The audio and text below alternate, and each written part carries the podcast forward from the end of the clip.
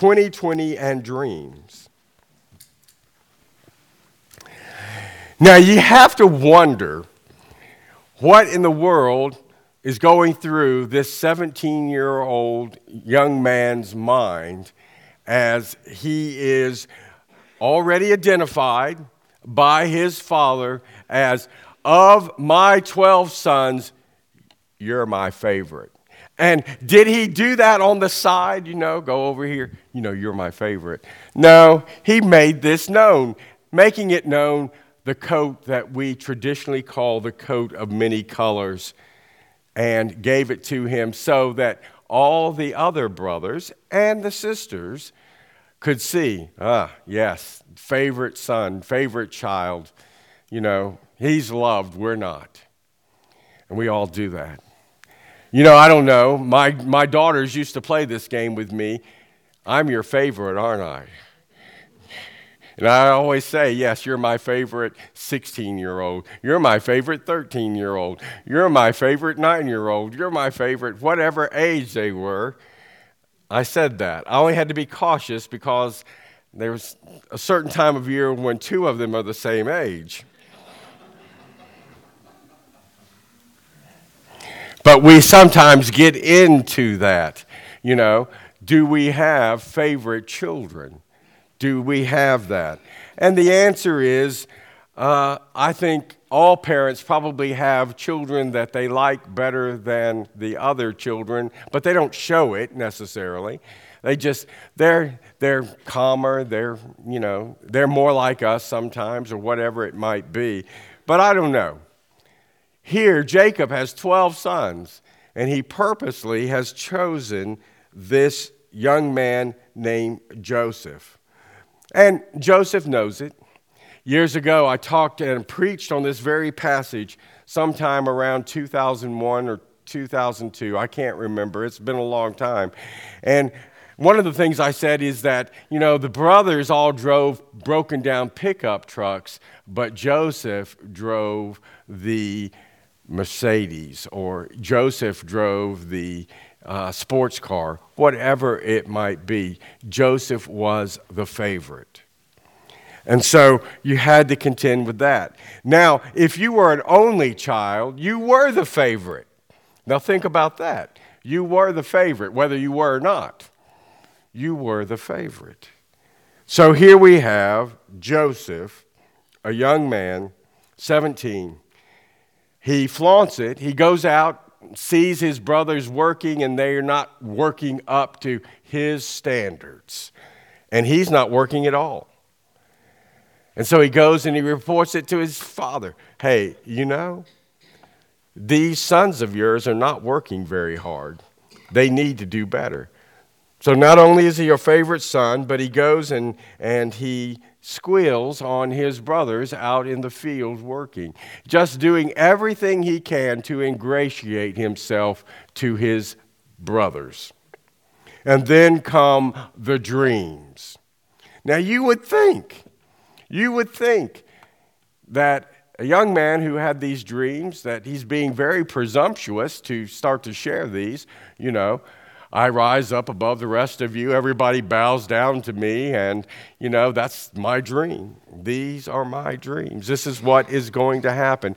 And you, you would just think that he would have had enough sense not to have just gone out there and, and told them all that. But he did.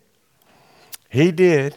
And very few times do we hear such strong language used, and it's used against Joseph, where it says, His brothers hated him. His brothers hated him. Very powerful language. Hating your own brother. And so that and then this last dream he has is even his mother and his father, his brothers, everybody's bowing down to him, and even his father's starting to scratch his head a little bit, saying, You mean that you think we're going to bow down to you? And Joseph just says this. His brothers continue to hate him and are jealous of him, and his father, it says, kept the matters in mind. you know, well, he's just a teenager.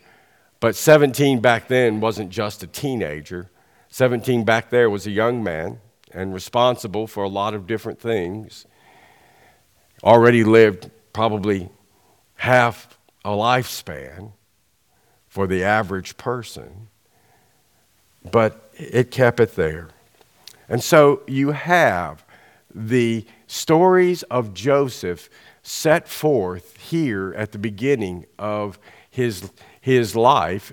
We come to know him. Yes, we knew he was born, but now we come to know him as this 17 year old man who has these dreams and who flaunts the best clothing and who also points out his brother's shortcomings. All these things. And we wonder, what would we say about that? What would we say if Joseph was our child and he was doing all these things? We would have probably great concern. We would wonder what in the world is going on. But you know, let's think about that for a second. Uh, do we not think of that a lot of times of different dreamers? Those who seemingly are always kind of looking at the future or telling about what might come to pass you know, dreamers. In the fourth grade, I was officially designated as a daydreamer.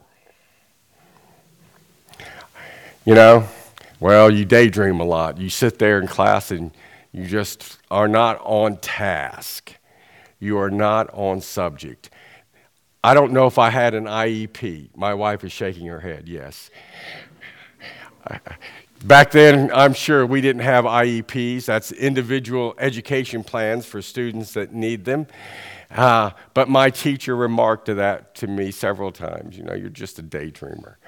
And I go, okay. And I kind of was. I always had dreams. I always had things to do. Still do to a certain extent. And uh, I had one time when I was installed as the pastor of First Presbyterian Church in Forest City, North Carolina. The uh, a colleague in ministry who preached the installation service for me there at that church said, and he'd only known me for a short while, and he said, Don't kill the dreamer. That was the title of his sermon. I thought, hmm. But they did a pretty good job of getting, killing the dream there at First Presbyterian Church, Forest City. Again, my wife shakes her head. Yes. And so um, I came, you know, I came here to faith because of, of several different reasons. Uh, one, Archie Fisher showing up one morning, he and Pat in my church, because of uh, Admiral um, Bill. What was Admiral Bill's last name, Robert? That was a Presbyterian exec. I can't think of his last name. Ah, the Navy Admiral in Chaplain Corps sent me, said, Come here. And I got here, and um, Joanne Smith, who was uh, associated with our Presbyterian, our church, and prison ministry, and she preached a sermon at the my installation service, and it had a great deal to do with dreaming. And the admiral said to me, Now you're going to get here and you've got this. And he, he listed it off. You've got a congregation that was divided. You've got a congregation that was in debt. You've got a congregation that needs to have sure footing. And you've got a congregation that doesn't know what they're doing. Well, that was a confidence builder. And then he looked at me and he says, And then go and, and do it all and build it all. And he says, You can do it. I know you're a dreamer. And I go, Oh. I don't know how well I've completed that dream, but he set us to the task. And um, it is one of those things. Sometimes we need another name in the Bible for dreamers, of course, is one who can have vision, who can see beyond today and know what is going on to have an idea that something's going to happen because it is in the dreamers, if you will, it is in those who have vision, who can see things or at least imagine something different that God is able to work things out sometimes. Families have them. Everybody, not all people in every family is a dreamer or a person of vision. A lot of people are very practical people. A lot of people are just, this is what we have to do, this is the task before us. And so it is important. But God places also in families, He places in churches, He places in His people across the world those who can dream and those who can see visions, if you will, about what is to come. Every time we see a little child, that is a dream in many ways. It is a vision in many ways of what is still to come, what is possible, what might happen. In the Bible, we have dreams and visions of the people of God throughout its pages. As we finish up Christmas season today, this day, as I said, this is the 12th day of Christmas. This is the last Sunday of Christmastide. As we finish up Christmas today, we are reminded that Joseph had dreams about the son to be born to him and Mary. Mary was visited by the angels. Zechariah was. Others had visions there in the temple about Jesus as he was presented on the eighth day to be circumcised and to have the offering made for the firstborn male. These are important. Peter has visions in the book of Acts. The Apostle Paul says in a vision he is called up to the third heaven. The revelation of St. John is a vision of heaven and earth, of past and future. As Jesus says, I'm the Alpha and the Omega, the beginning and the end. And here we have Joseph. And in this, and the writer of Genesis is very clear about this as we go through these final chapters of the book of Genesis that these dreams, these things that Joseph done, had a greater purpose than Joseph knew, than his brothers even came close to understanding. Maybe his father had an inkling when it says his father kept the matter in mind, but later on it is very evident because of events that not even his father understood. And there, as we begin this year 2020 and the dreams that become with all new years, Therein lies one of the things that we have to begin to understand, and that is this that the hand of God is always at work in the world and among his people. That we often mischaracterize, do not understand, have no real recollection or particular knowledge about what God is doing sometimes. When somebody has a dream about something, especially in relationship to the church, to the people of God, to others, we may look at that and say, well, that's crazy. That's stupid. Why in the world would they be doing that? Why would they even think that? And we then fail often to even think about God being at work in that person's life and in the church and in the people of God as a whole for God's purposes, not for our purposes not for our imaginations, like, oh, this would be a great thing to do, this would be a good ministry to do, this might be something that we undertake.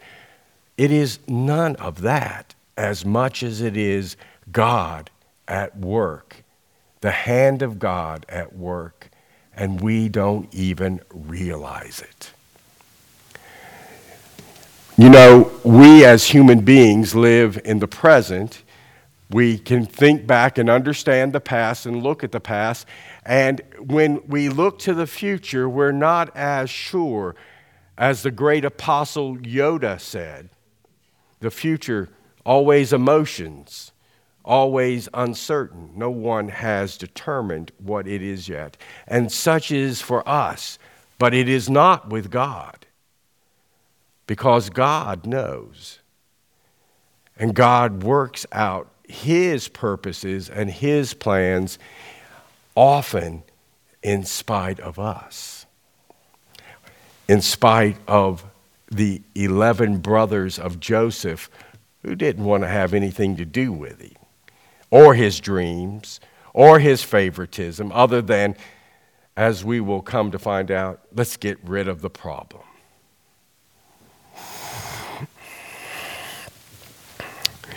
As we begin this year of 2020, there are dreams, there are visions, there are ideas in our church.